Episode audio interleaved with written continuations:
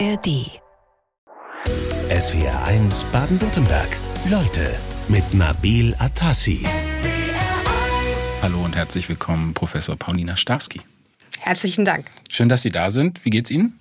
Mir geht's ganz gut, auch wenn natürlich diese Zeit und dieser Tag, äh, morgen haben wir ein sehr trauriges Jubiläum, auch für die Völkerrechtsordnung.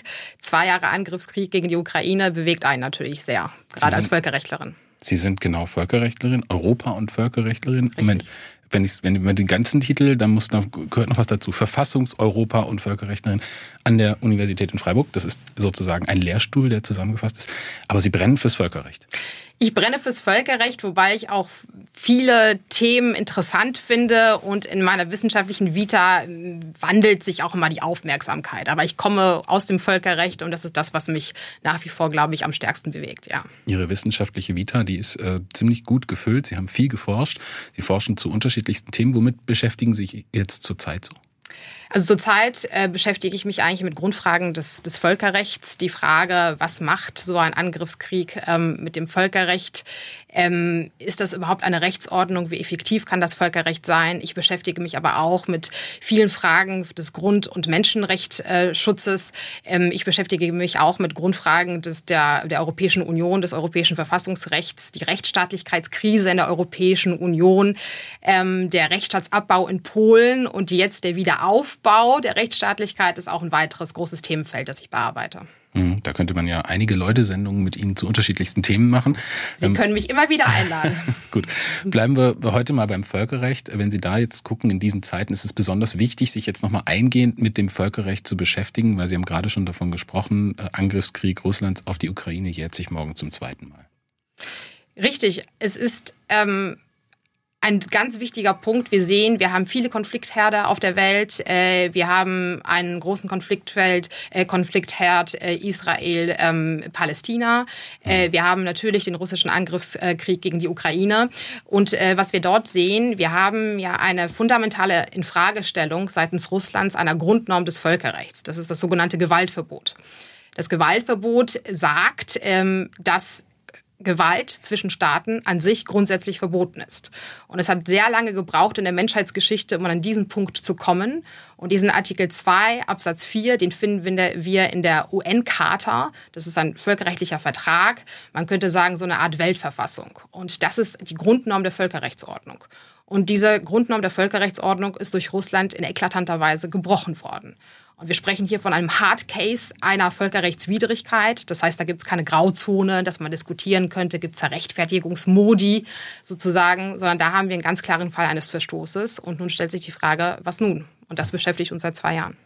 Wenn ich mal so ein bisschen methodisch nachfragen darf, also Sie sind ja als Forscherin auch schon viel rumgekommen. Sie haben auch international äh, Lehre gemacht. Also ich glaube, Sie waren in Australien. In Australien, in New York war ich lange Zeit, ja. ja. Und ähm, sind jetzt in Freiburg. Ich werde Sie jetzt auch zwei äh, Stunden lang als Freiburgerin vorstellen. Ist das so in Ordnung für Sie? Die Freiburger freuen sich sehr. Ich fühle mich auch als Freiburgerin, ja.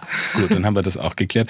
Äh, wenn ich mal so methodisch nachfrage, also wenn Sie jetzt äh, so eine UN-Charta von 1945, die ja Grundlage des Völkerrechts auch ist oder des jetzigen Völkerrechts, äh, wenn dann so ein Angriff erfolgt, äh, wie gehen Sie da als Forscherin ran? Und was müssen Sie da machen?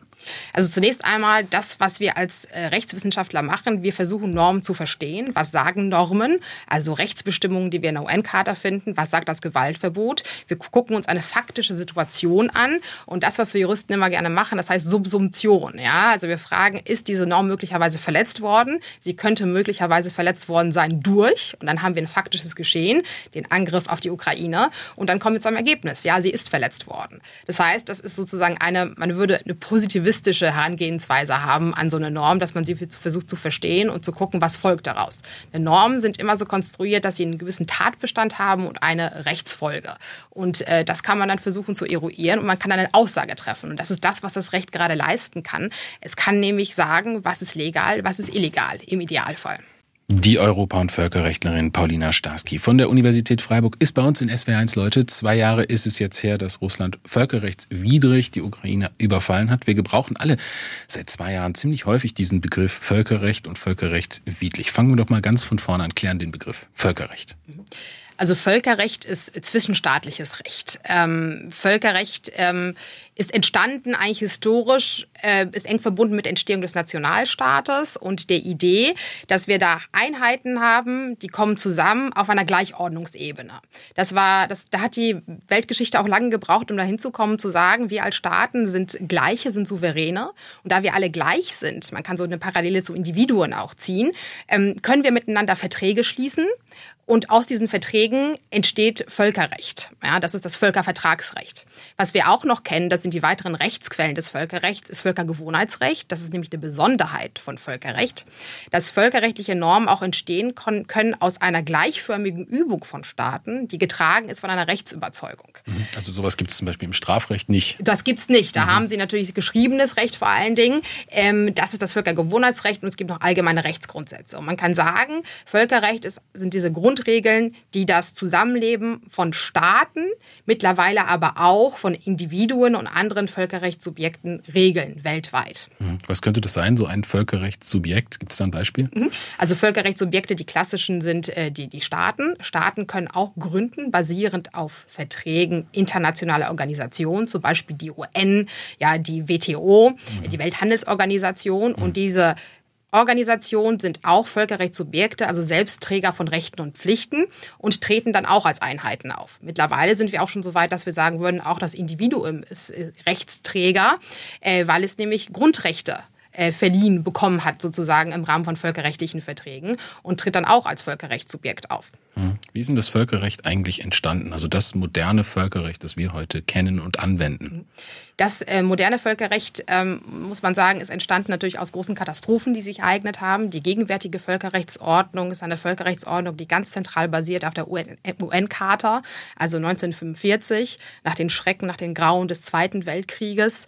Äh, kommt eine Stunde Null und man überlegt sich, wir müssen nach anderen Regeln operieren, wir müssen das verhindern. Und das ist die Geburtsstunde der UN-Charta, die ganz äh, bestimmend ist für das gegenwärtige Völkerrecht. Mhm. Davor gab es natürlich auch schon völkerrechtliche Strukturen, ja, vor dem Zweiten Weltkrieg, nach dem Ersten äh, Weltkrieg ganz entscheidend, 1928 der Colombien-Pakt, ja, die erste, das erste Outlawing sozusagen von Gewalt zwischen Staaten. Ähm, und im 19. Jahrhundert hatten wir auch eine Welle von Kodifikation, insbesondere im humanitären Völkerrecht. Was war denn so der entscheidende Unterschied? Also wenn man den Zweiten Weltkrieg so ein bisschen als Wendepunkt auch sieht, mhm. ähm, wenn Sie sagen, es gab vorher schon völkerrechtliche Regelungen, was ist da der große Sprung gewesen? Also äh, die UN-Charta, die es dann äh, gab nach dem Zweiten Weltkrieg, was hat die verändert? Also der zwei Punkte. Ähm, das, der erste Punkt wäre das umfassende Gewaltverbot. Also Artikel 2 Absatz 4, den ich schon erwähnt habe, in dem drin steht, Gewalt ist untersagt zwischen mhm. Staaten. Es gibt ganz wenige Ausnahmen.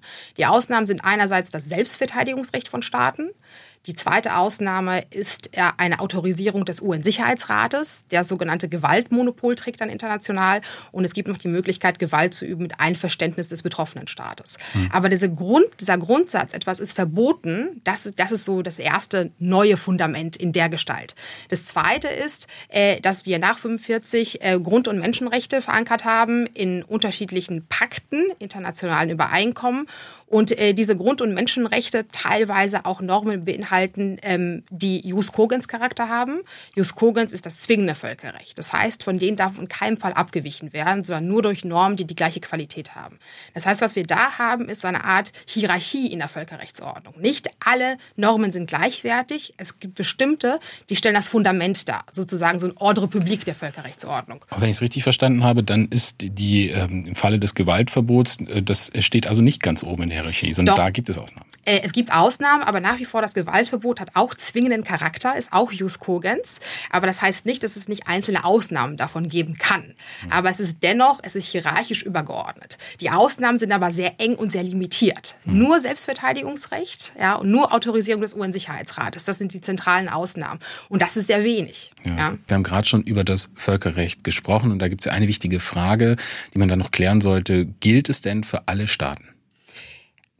Bei Völkerrecht unterscheidet man zwischen universellem Völkerrecht, das dann wirklich für alle Staaten gilt, und es gibt auch regionales Völkerrecht. Das ist, wenn so bestimmte Staaten einer Region ähm, ein Vertrag, an einen Vertrag gebunden sind. Ein Beispiel wäre die Europäische Konvention für Menschenrechte, ja, die sich auf Europa fokussiert.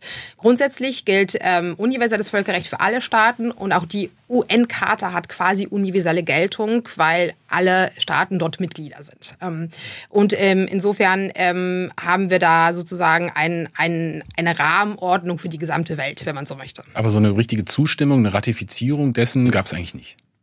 Ja, natürlich. Also es gab äh, es, selbstverständlich bei völkerrechtlichen Verträgen ähm, ist es so, dass sie ähm, Staaten kommen zusammen auf der internationalen Ebene. Es gibt ein bestimmtes Prozedere, wie man Verträge aushandelt und solche Verträge müssen dann innerstaatlich ratifiziert werden. Ja, das ist das Besondere. Wir haben nationale Verfassungsordnung und die völkerrechtliche Ordnung und alle Verfassungsordnungen haben Öffnungsklauseln in die völkerrechtliche Ordnung, die dann bestimmtes Prozedere vorsehen, dass da bei bestimmten Verträgen auch die Parlamente mitwirken müssen. Und über so eine Art Zustimmungsgesetz werden die völkerrechtlichen Verträge dann Teil der nationalen Rechtsordnung, haben dann auch in der nationalen Rechtsordnung Geltung und auch unmittelbare Anwendung, wenn sie nämlich individual berechtigende Normen beinhalten. Mhm. Das heißt, wir sprechen da von dem sogenannten offenen Verfassungsstaat. Also die Staaten sind nach außen geöffnet und äh, völkerrechtliche Verträge müssen auch diese innerstaatlichen Zustimmungsverfahren durchlaufen. Aber ja. ich höre da jetzt raus, Also das ist kein Elfenbeinturmrecht, sondern schon ein anwendbares äh, Recht, das auch verbindlich ist. Äh, Gibt es denn irgendjemanden, äh, der das durchsetzt? Also mir ist kein Völkerrechtsgerichtshof bekannt. Ja, das ist der Kern, der Knackpunkt des Ganzen. Also äh, grundsätzlich ist es im Völkerrecht so, dass wir eine dezentrale Durchsetzung haben. Das heißt, Staaten setzen Völkerrecht primär jetzt einfach durch ihre eigene Macht durch. Es gibt so etwas im Recht der Staatenverantwortlichkeit, das ist so eine Art Haftungsrecht, das nennt sich Gegenmaßnahmen. Das heißt, wenn ein Staat völkerrechtswidrig verhält, dürfen andere Staaten sich völkerrechtswidrig verhalten, um den Staat zum Einlenken zu bewegen. Das ist so diese Form von einer archaischen, dezentralen Durchsetzung. Mhm. Ganz anders natürlich im äh, normalen Staat. Mhm. Was wir aber schon haben international ist, dass wir in vielen Verträgen auch Gerichtshöfe haben, beispielsweise im Rahmen der UN-Karte des UN-Systems den Internationalen Gerichtshof. Wir haben den Internationalen Strafgerichtshof basierend auf dem römischen Statut. Ja. Und diese Gerichte haben Zuständigkeiten, die können auch urteilen und diese Urteile haben auch Verbindlichkeit. Mm, die Frage ist natürlich, wer sitzt in diese Urteile wiederum durch? Und da setzt sich dieses dezentrale Problem des Völkerrechts äh, fort. Mhm. Das heißt, wir haben eine imperfekte Rechtsordnung, äh, die nicht vergleichbar ist mit dem Nationalstaat. Da ist etwas mit Befehl und Zwang durchsetzbar. Aber in weiten Teilen ist diese durchaus funktional, aber sie funktioniert anders. Ich frage jetzt mal ein bisschen naiv, kann man das nicht ändern? Ja, das ist eine gute Frage. Ähm, man muss äh, sich natürlich anschauen, dass Staaten äh, sehr bedacht sind, ob ihrer Souveränität. Staaten wollen möglichst eigenständig handeln können. Dafür gibt es ja auch gute Gründe. Gibt es gute Gründe und die einigen sich dann immer auf das Mindestmaß, was notwendig ist. Also es brauchte ja lange Zeit, um zu erkennen, so können wir nicht weitermachen. Wenn wir eine Friedensordnung machen wollen, brauchen wir Regeln und wir sind bereit, unsere Souveränität auch einzuschränken für diese Regeln, weil das am Ende für uns alle besser ist. Und so kann das Gewaltverbot überhaupt rein in die UN-Charta. Und das ist eine ganz zentrale Erkenntnis. Und das Zweite ist, dass es sich immer weiter durchsetzt, Staaten existieren nicht als Selbstzweck, ja, sondern Staaten werden geschützt aus einem bestimmten Grund, weil sie nämlich ähm, Rechte von Menschen schützen. Also wir haben so eine Refokussierung des Völkerrechts auf das Individuum. Der Staat existiert, damit es Menschen gut geht und nicht um seiner selbst willen. Und äh, das erfordert dann aber auch wiederum zwischenstaatliche Regeln. Wir sind in SW1 Leute mit der Völkerrechtlerin Paulina Starski und wir haben es ja schon gesagt, vor zwei Jahren, da hat äh, der Überfall auf die Ukraine äh, seitens Russlands äh, begonnen. Der Konflikt zwischen den beiden Staaten und damit die völkerrechtliche Aggression Russlands, die hat schon lange vorher begonnen. Wann hat denn das aus Ihrer Sicht begonnen?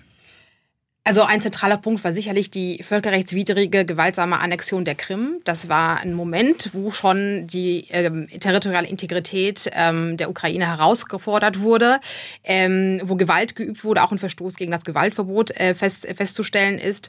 Und äh, da hat ja auch die internationale Gemeinschaft durchaus reagiert und wahrgenommen mit Sanktionenpaketen. Ähm, das ist auch etwas, was auch die Europäischen Gerichtshof für Menschenrechte beschäftigt hat. Und es gab schon ein, ein, ein Aufsehen sozusagen und auch Reaktionen Reaktionen angesichts dieser Völkerrechtswidrigkeit, aber es dümpelte dann so vor sich hin. Ja, also man hatte das nicht mehr so präsent, bis dann dann ähm, die die ultimative Aggression dann ähm, 2022 äh, gekommen ist. Mhm. Aber es war sozusagen mit Ansage, wenn man es so formulieren möchte. Russland hat das ja damals gerechtfertigt mit einer eigenen russischstämmigen Bevölkerung, die dort auf der Krim mehrheitlich lebt und hat sich da auf die sogenannte Sezession berufen. Was bedeutet denn das? Mhm. Ähm, eine Sezession ist quasi eine Abtrennung eines, eines, eines Staatsgebietes. Äh, da gibt es auch bestimmte völkerrechtliche Regeln, weil so etwas anerkannt werden kann. Das ähm, ist auch eine, kann basieren auf dem, das basiert auf dem Selbstbestimmungsrecht der Völker. Bedeutet, dass ein Volk äh, das Recht hat, zu determinieren, wie es politisch zu existieren hat. Ähm, äh, dass äh, die Voraussetzungen, ähm, wann ähm, so eine Sezession stattfinden kann, sind aber sehr limitiert. Grundsätzlich fokussiert sich das Völkerrecht darauf, die territoriale Integrität von Staaten zu wahren. Und das Selbstbestimmungsrecht der Völker hat dann mehrere Stufen. Also die erste Stufe wäre dann, wenn es eine gewisse Population gibt, die eine eigene Identität entwickelt, dass die Selbstbestimmungsrecht intern bekommt, Autonomie in, äh, bekommt im eigenen Staat. Und es ist sehr umstritten, wann so etwas erstarken kann zu sozusagen einem Abtrennungsrecht. Ähm, und äh, es gibt das Konzept der Remedial Secession, das diskutiert wird äh, in Fällen von gröbsten Verletzungen fundamentaler Rechte, ob es so etwas geben könnte. Aber an sich ist das Völkerrecht ausgerichtet auf die Bewahrung von territorialer Integrität von Staaten. Das ist auch eine mhm. fundamentale Regel. Und ähm, zu dieser Ausübung des Selbstbestimmungsrechts da gelten auch bestimmte Kriterien, gewisse Standards, die erfüllt werden müssen, ähm, die in dem Fall ähm, äh, so nicht, nicht, gegeben waren, so dass wir am Endergebnis da, dazu kommen würden, ähm, zu sagen, dass wir hier eine völkerrechtswidrige Annexion hatten des Gebietes. Gibt es denn Parallelen also zwischen der Annexion der Krim und dann dem Überfall auf die ganze Ukraine vor zwei Jahren äh, bezüglich der Rechtfertigungsargumentationslinie von Russland? Also äh, Putin äh, hat ähm, zwei Reden gehalten. Ähm, einmal eine Rede äh, im Nachgang zu der Anerkennung der Separatistenrepubliken und dann zur Rechtfertigung der sogenannten äh, Special Military Operation ähm, in, ähm, gegen die Ukraine hm. und hat das auf mehrere Narrative gestützt. Das erste Narrativ sei die Ausübung eines Selbstverteidigungsrechts. Das Selbstverteidigungsrecht, was ich schon erklärte, was eine Ausnahme ist zum Gewaltverbot, verlangt einen gegenwärtigen bewaffneten Angriff Angriff. Ja, der nicht gegeben war. Die Ukraine hat Russland nicht angegriffen. Der ist nicht da. Ja, also Artikel 51 greift nicht. Äh, das zweite Narrativ, was bedient wurde, es ist eine Art ähm, humanitärer Intervention. Das ist ein Konzept, was sehr umstritten ist, das dahin geht, ultimativ interveniert man in einen Staat, wenn gröbste menschenrechtliche Verletzungen passieren, wenn beispielsweise ein Völkermord vonstatten geht. Und Russland, Putin hat behauptet, ein Völkermord eine, an der russischstämmigen Bevölkerung fände statt. Und aus dem Grund müsste man intervenieren. Und dazu gibt es zwei Punkte zu sagen. Erstens, die humanitäre Intervention als Rechtfertigungsgrund ist nicht anerkannt. Ähm, das zweite ist, für äh, Hinweise, dass die, Ukra äh, die Ukraine einen Völkermord an der russischstämmigen Bevölkerung begeht, äh, sind nicht gegeben, sind nicht, nicht da. Die faktische Grundlage ist überhaupt nicht da. Das heißt, auch das kann man, ähm, das kann man zurückweisen.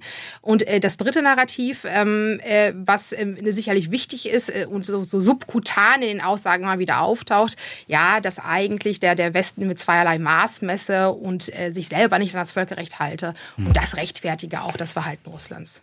Das Selbstverteidigungsrecht von Staatsangehörigen, auch in einem souveränen fremden Staat, das hat Russland ähm, ja auch für seine Kriegsführung als Rechtfertigungsgrund benutzt. Ist das legitim?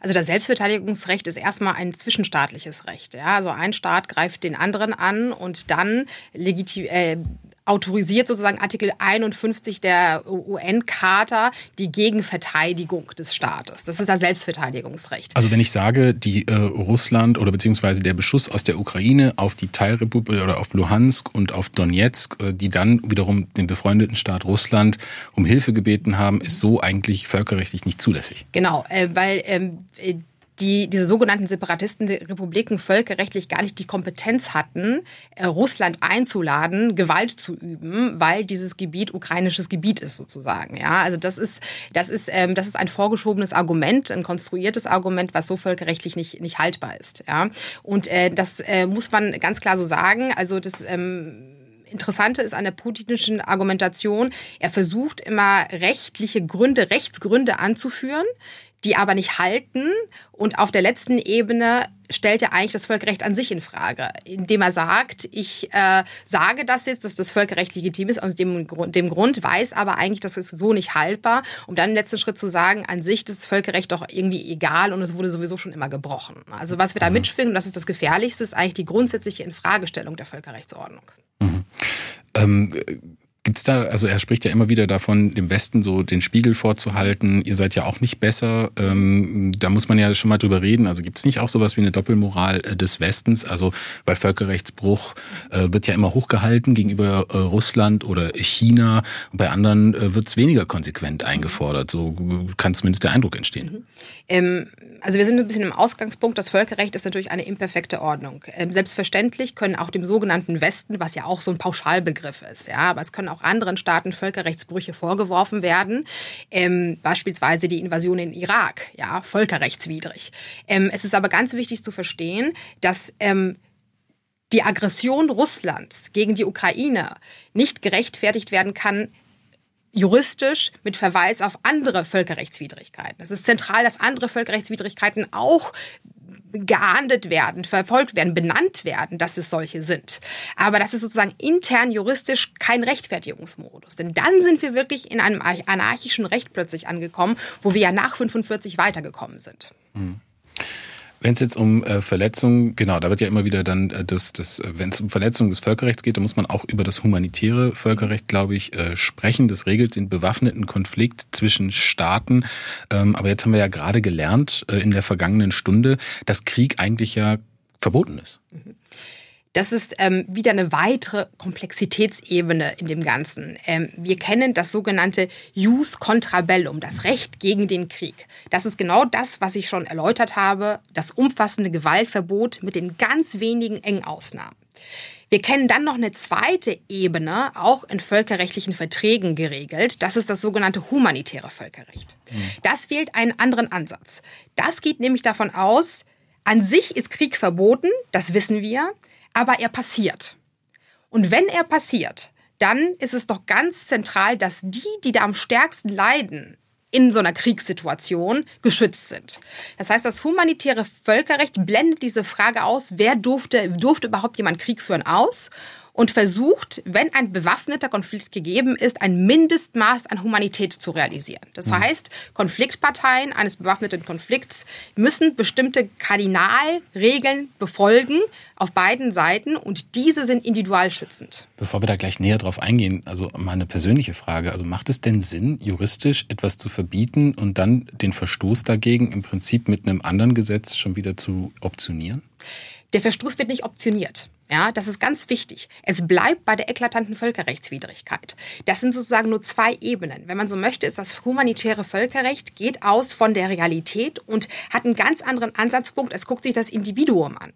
Der ursprüngliche Verstoß der bleibt und der wird auch nicht irgendwie gerechtfertigt, ja, sondern es, äh, es bleibt dabei, da ist ein Verstoß gegen die Grundnorm des Gewaltverbotes. Das begründet Staatenverantwortlichkeit im Binnenverhältnis. Und dann gibt es die Norm des humanitären Völkerrechts, eine zusätzliche Verpflichtungsebene, die ganz stark sich nicht auf den Staat fokussiert, sondern auf die Individuen, nämlich die Zivilisten, die, die am meisten leiden in bewaffneten Konflikten. Zwei Jahre nach Beginn des Krieges in der Ukraine diskutieren wir in Deutschland mal wieder über Waffenlieferungen an die Ukraine. Diesmal geht es um Marschflugkörper vom Typ Taurus. Völkerrechtlerin Paulina Starski in SW1. Leute, wenn Deutschland Waffen an eine Kriegspartei liefert, auch diese Diskussion haben wir schon geführt, äh, auch wenn es die Kriegspartei ist, die sich verteidigt, äh, macht es sich da aus juristischer Sicht nicht automatisch auch zur Kriegspartei? Da sind einmal wieder diese zwei Ebenen voneinander zu trennen. Es ist ganz richtig, dass ähm, die Ukraine ein Recht zur Selbstverteidigung hat. Und das Selbstverteidigungsrecht umfasst auch die Idee der kollektiven Selbstverteidigung. Das heißt, andere Staaten dürfen der Ukraine zu Hilfe eilen in ihrer Selbstverteidigung. Das ist auf dieser Ebene des Gewaltverbotes gerechtfertigt. Ähm, die zweite Ebene dieser Stellen, diese Konfliktparteifrage, das ist eine Frage, die sich stellt auf der Ebene des sogenannten humanitären Völkerrechts. Da geht es um diese Regeln, die sich ergeben aus den Genfer Konventionen und den Zusatzprotokollen. Wie haben sich Parteien im Konflikt zu verhalten? Und diese Frage, wann man Konfliktpartei wird, äh, das ist mir auch sehr bewusst geworden nach 2022, ist völkerrechtlich sehr umstritten. Äh, was aber wohl die Grenze ist, ist tatsächlich eine operative Kontrolle über bestimmte militärische Operationen.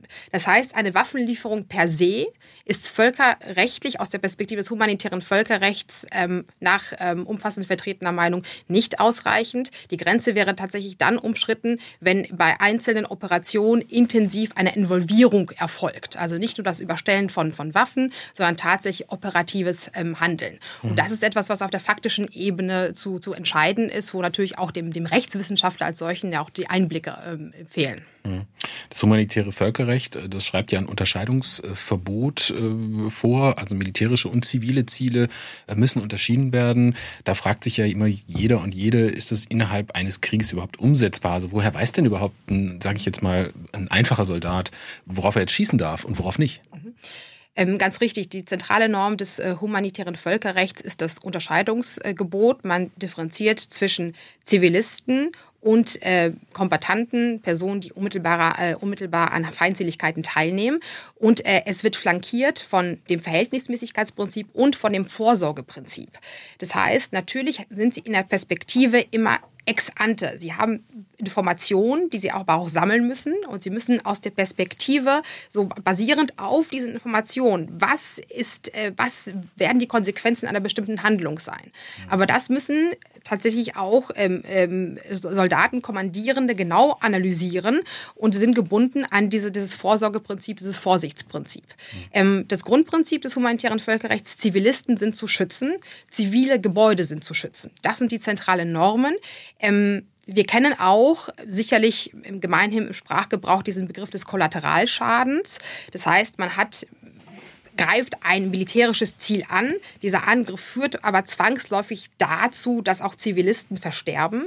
Das nimmt leider das humanitäre Völkerrecht in gewissen Grenzen hin, wenn das nämlich gedeckt ist von der militärischen Notwendigkeit und verhält, noch verhältnismäßig erscheint. Das ist ganz schlimm, dass das mhm. hingenommen wird, aber da äh, die Logik des humanitären Völkerrechts ist eine solche, die diese militärische Notwendigkeit dann auch anerkennt. Ja, es lässt mich jetzt automatisch an die Situation im Gazastreifen aktuell denken. Auch da gibt es diese Diskussion und uh, da hat uns der äh, SWR1-Hörer Jörg Heimann darauf hingewiesen, schon vor der Sendung, der gesagt hat, was ist denn mit, den, äh, mit dem Krieg, den Israel jetzt im Augenblick im Gazastreifen führt? Kann man das darauf am Grunde genauso anwenden? Absolut. Ähm Sowohl die Hamas als auch Israel sind als humanitäre Völkerrecht mit den gleichen Regelungen gebunden. Das humanitäre Völkerrecht würde sich mal einschauen, einzelne militärische Aktionen. Und selbstverständlich sowohl die Hamas ähm, als auch Israel ist an das humanitäre Völkerrecht und diese Grundnormen gebunden. Und da muss man sich sehr kritisch einzelne Aktionen anschauen und bewerten. Äh, das ist natürlich eine sehr intensive Aufarbeitung, bedingt auch durch die imperfekte Informationslage.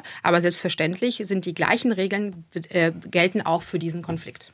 Es gibt zwei Gerichtsurteile, die äh, gefallen sind äh, seit, des, seit dem Beginn der U Invasion Russlands in der Ukraine. So, jetzt habe ich meine Sprache wieder zurück.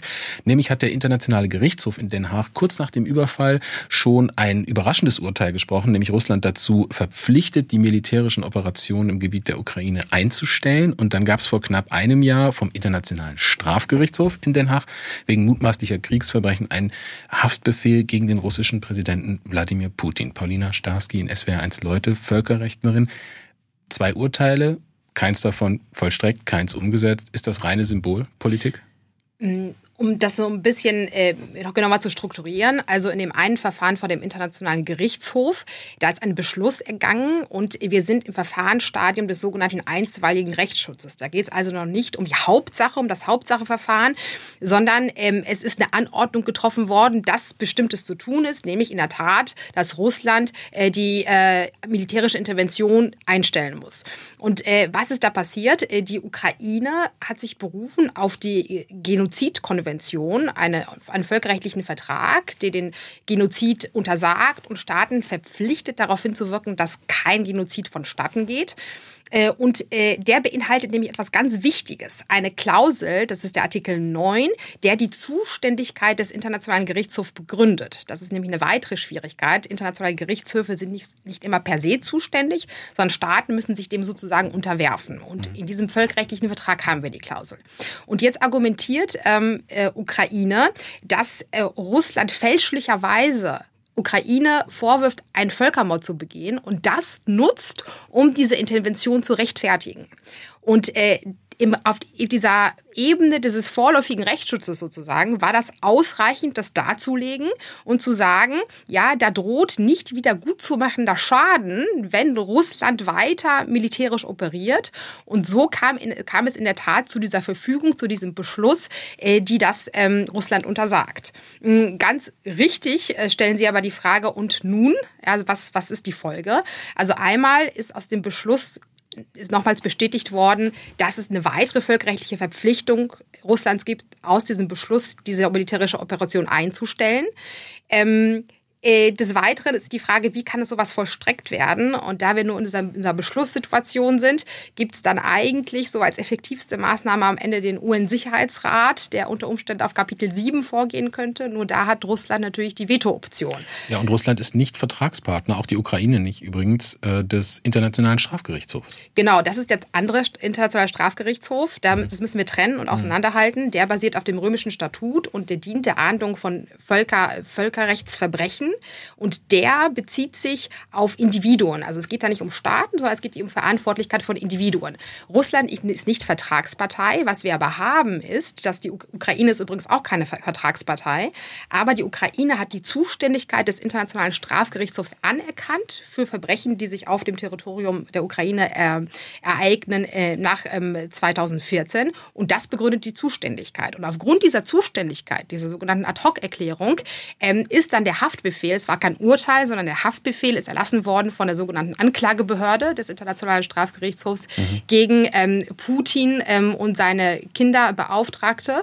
Ähm, und dieser Haftbefehl ist in der Welt ein Haftbefehl, weil dringender Tatverdacht besteht eines Kriegsverbrechens. Relativ schwer vorstellbar, dass der tatsächlich auch umgesetzt wird. Ähm, gegen einen russischen Präsidenten sei er auch noch so autokratisch. Aber diese Effektivität des Internationalen Strafgerichtshofs, also wenn Sie sagen, es gibt eine Abhängigkeit zwischen den Vertragsparteien oder von den Vertragsparteien, ist das nicht eine Schwäche?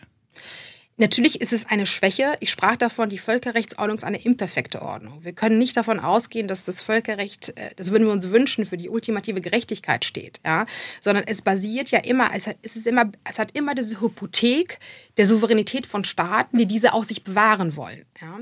Das heißt, was wir im Völkerstrafrecht haben, wir haben das Prinzip der Komplementarität, wir haben den Internationalen Strafgerichtshof.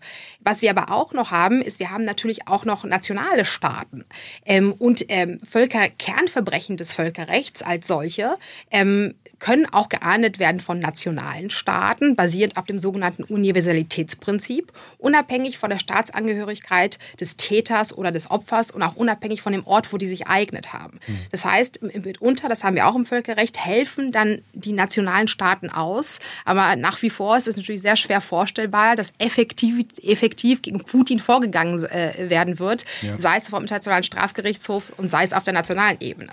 Ist das nicht schon immer schwer gewesen? Also wir sprechen es jetzt auch nochmal auf den vielfachen Wunsch unserer Hörerinnen und Hörer nochmal an. Also es gab natürlich auch Völkerrechtsbrüche seitens der USA. Beispiel haben Sie vorhin gesagt, Irakkrieg, ähm, häufig jetzt erwähnt auch das Beispiel 1999, die Intervention der NATO in Kosovo, völkerrechtlich hoch umstritten. Auch da eine Schwierigkeit, das zu ahnden. Ich würde nicht nur sagen völkerrechtlich umstritten, sondern Kosovo, es fehlte eine Autorisierung des UN-Sicherheitsrates. Auch das war leider völkerrechtswidrig, auch wenn es moralisch gerechtfertigt war. Äh, da bin ich als Völkerrecht äh, auch äh, ganz dezidiert, das festzustellen, die Völkerrechtswidrigkeiten. Und auch diese sind bedingt geahndet worden, in der Tat äh, ähm, äh, nicht hinreichend. Ähm, und äh, vor dem Hintergrund, da, das gibt es, Verstöße gegen Normen passieren, ja, die sind von einer enorm tragischen Tragweite. Gleichwohl ähm, invalidiert es die, die Normen nicht. Die Normen machen an sich Sinn, ja. Und gleich und äh, die nivellieren auch nicht die Notwendigkeit, ganz klar zu benennen. Es findet eine Aggression seitens Russlands gegen die Ukraine statt, mit desaströsen Konsequenzen. Diese Imperfektion des Völkerrechts, ich leide ja auch als Rechtswissenschaftlerin darunter, um das immer fragen, wieder zu sehen. Für Sie persönlich auch so ein Ohnmachtsgefühl? Ja, und ähm, das, was die Rechtswissenschaft natürlich immer so rettet, dass wir natürlich sehr dogmatisch daran herangehen, versuchen zu erklären und zu erläutern. Und wir kommen an diese Punkte, wo es dann nicht äh, nicht, wo wir nicht weiterkommen, wobei ich immer sagen muss, wenn wir uns vorstellen, was schon die Weltgeschichte erlebt hat, sind wir schon sehr weit gekommen mit der UN-Charta. Ja? Also die Zielrichtung ist, ist, die richtige sozusagen, nur wir werden immer wieder eklatant zurückgeworfen. Und Gleichwohl ohne das Völkerrecht, ohne diese Grundregeln, ja, sehe die Welt wirklich noch viel schlimmer aus. Das ist meine tiefste Überzeugung, als sie es jetzt ist. Ja, was bringt es eigentlich, wenn wir jetzt die letzten zwei Stunden und überhaupt sehr viel über das Völkerrecht reden äh, und manche sich daran halten und äh, beziehungsweise manche sich nicht daran halten und nichts passiert? Ja, dass nichts passiert, würde ich so nicht, nicht stehen lassen. Also zum einen, ähm, es gibt so eine Aussage von äh, Louis Henking, ein bekannter Völkerrechtler, der mal gesagt hat, in den meisten Fällen halten sich die meisten Staaten an die meisten Verpflichtungen des Völkerrechts. Also das Völkerrecht hat in der Tat eine starke regulative Wirkung. Nur das vermag nicht, diese eklatanten Brüche zu verhindern. Äh, aber wenn wir eine Parallele zur nationalen Rechtsordnung machen, dass sie eine Norm haben, wie zum Beispiel Mord, ja, verhindert ja nicht zwingend, dass diese passieren. Der Unterschied ist natürlich, was passiert, wenn gegen eine Norm verstoßen wurde. Und in der Tat sind die Reaktionsmöglichkeiten ähm, des Rechts, des Völkerrechts imperfekt, aber sie sind da. Und was man gesehen hat, alles, was das Völkerrecht zur Verfügung stellt, ist dann ja in Bewegung gesetzt worden. Der Internationale Gerichtshof hat einen Beschluss gefasst. Ja, im Rahmen der UN-Generalversammlung kam es zu einer ähm, kam es ähm, zu einer Resolution, die ganz klar ähm, den die Aggression verurteilt hat ähm, der Russischen Föderation gegen die Ukraine. Sanktionspakete werden verabschiedet, basieren auf dem Grundgedanken von ähm, von Gegenmaßnahmen. Mhm. Vor dem Europäischen Gerichtshof für Menschenrechte werden Verfahren angestrengt. Also man nutzt die Mittel des Rechts um immer wieder eine Sache zu sagen, ihr stellt euch außerhalb der Völkerrechtsordnung. Mhm. Und vielleicht noch ein wichtiger Punkt, was Putin ja macht, er schlägt eigentlich ein Gegenmodell vor. Er sagt ja, das Völkerrecht, das gibt es eigentlich gar nicht, das wollen wir gar nicht. Wir gliedern mal die Welt nach geopolitischen Einflusssphären. Und das wird auch allen Staaten bewusst, das wollen wir gar nicht. Mhm. Das Gewaltverbot ist gerade für Kleinstaaten ganz wichtig. Und so kann man sich auch erklären, diese klare Verurteilung in der UN-Generalversammlung mit nur zwei, mit nur fünf Stimmen dagegen gegen diese verurteilende ähm, Resolution zeigt doch, die Staaten wissen, es steht ganz viel auf dem Spiel und dieses Gegenangebot von diesem Machtmodell, das ist nicht gut für uns. Völkerrecht und auch der UN-Sicherheitsrat mit den fünf Vetomächten, das sind alles Errungenschaften aus den Lehren, die man aus dem Zweiten Weltkrieg gezogen hat. Dazu passt eine Frage von Roland Zienicke aus Villingendorf, der sagt, welche Konsequenzen sollte denn der Überfall auf die Ukraine bezüglich der ständigen Mitgliedschaft im UN-Sicherheitsrat ausgestattet mit Vetorecht für Russland haben? Das Vetorecht ist die Krux dieser gesamten Völkerrechtsordnung, die kreist um die UN. Ähm, wir haben die Problematik, dass einerseits diese, dieses Vetorecht der ständigen Mitglieder die Grundbedingung ist dafür, dass die UN überhaupt existieren konnten nach dem Zweiten Weltkrieg. Das ist eine sogenannte Conditio sine qua non, also eine Bedingung, ohne die es die UN gar nicht gäbe. Das ist das Erste. Das Zweite ist, äh, Sie können die UN-Charta unter sehr schwer ändern. Es gibt ein Änderungsverfahren, aber das ist politisch nicht realistisch. Aber was es schon früh gegeben hat, man hat festgestellt, äh, manchmal ist der UN-Sicherheitsrat paralysiert. Der kann nicht entscheiden aufgrund des Vetorechts. Und es gibt die Möglichkeiten, dass dann die UN-Generalversammlung jedenfalls etwas erklärt. Das ist dann zwar nicht, das ist zwar dann unverbindlich, aber es hat doch eine starke legitimatorische Kraft international. Mhm. Es gibt Vorhaben, die sagen, wenn Vetorecht ausgeübt wird, dann muss es begründet werden. Also es gibt unterschiedliche Maßnahmen, um daran zu kommen. Äh, realistischerweise werden wir es nicht beseitigen können. Aber man versucht sozusagen konstruktiv da drum zu kommen, um jedenfalls das einzuschränken. Ja? Und ähm, insofern ist die UN-Generalversammlung institutionell sehr wichtig. Das Problem bleibt, dass die UN-Generalversammlung unverbindliche Beschlüsse fasst, ja, wo sie nicht diese harte Verbindlichkeit haben. Aber im Völkerrecht brauchen sie mitunter gar nicht die harte Verbindlichkeit. Vieles ist sogenannte Soft Law, also weiches Recht, was sie nicht wirklich durchsetzen können. Aber auch das reguliert. Also Staaten, das ist so ein bisschen Naming and Shaming. Staaten wollen nicht unbedingt außerhalb der Völkerrechtsordnung stehen. Ein Staat, der den Stempel bekommt, du handelst völkerrechtswidrig, ist auch kein guter Handelspartner grundsätzlich. Ja? Mhm. Das heißt, auch weiches Recht kann regulieren und nach wie vor, wir haben eine politisch imperfekte Welt und das Völkerrecht kann nur bedingt etwas machen, aber es erreicht doch einiges. ohne das Völkerrecht ähm, sehe schlimmer aus. So das meine tiefste Überzeugung. Was Positives zum Schluss von Ihnen, Frau Starski, das hatte sich Günter Kölle auch noch so gewünscht, also damit geschehen und ich bedanke mich vielmals für Ihren Besuch in SWR1 Leute. Ganz herzlichen Dank. SWR1 Baden-Württemberg. Leute, wir nehmen uns die Zeit.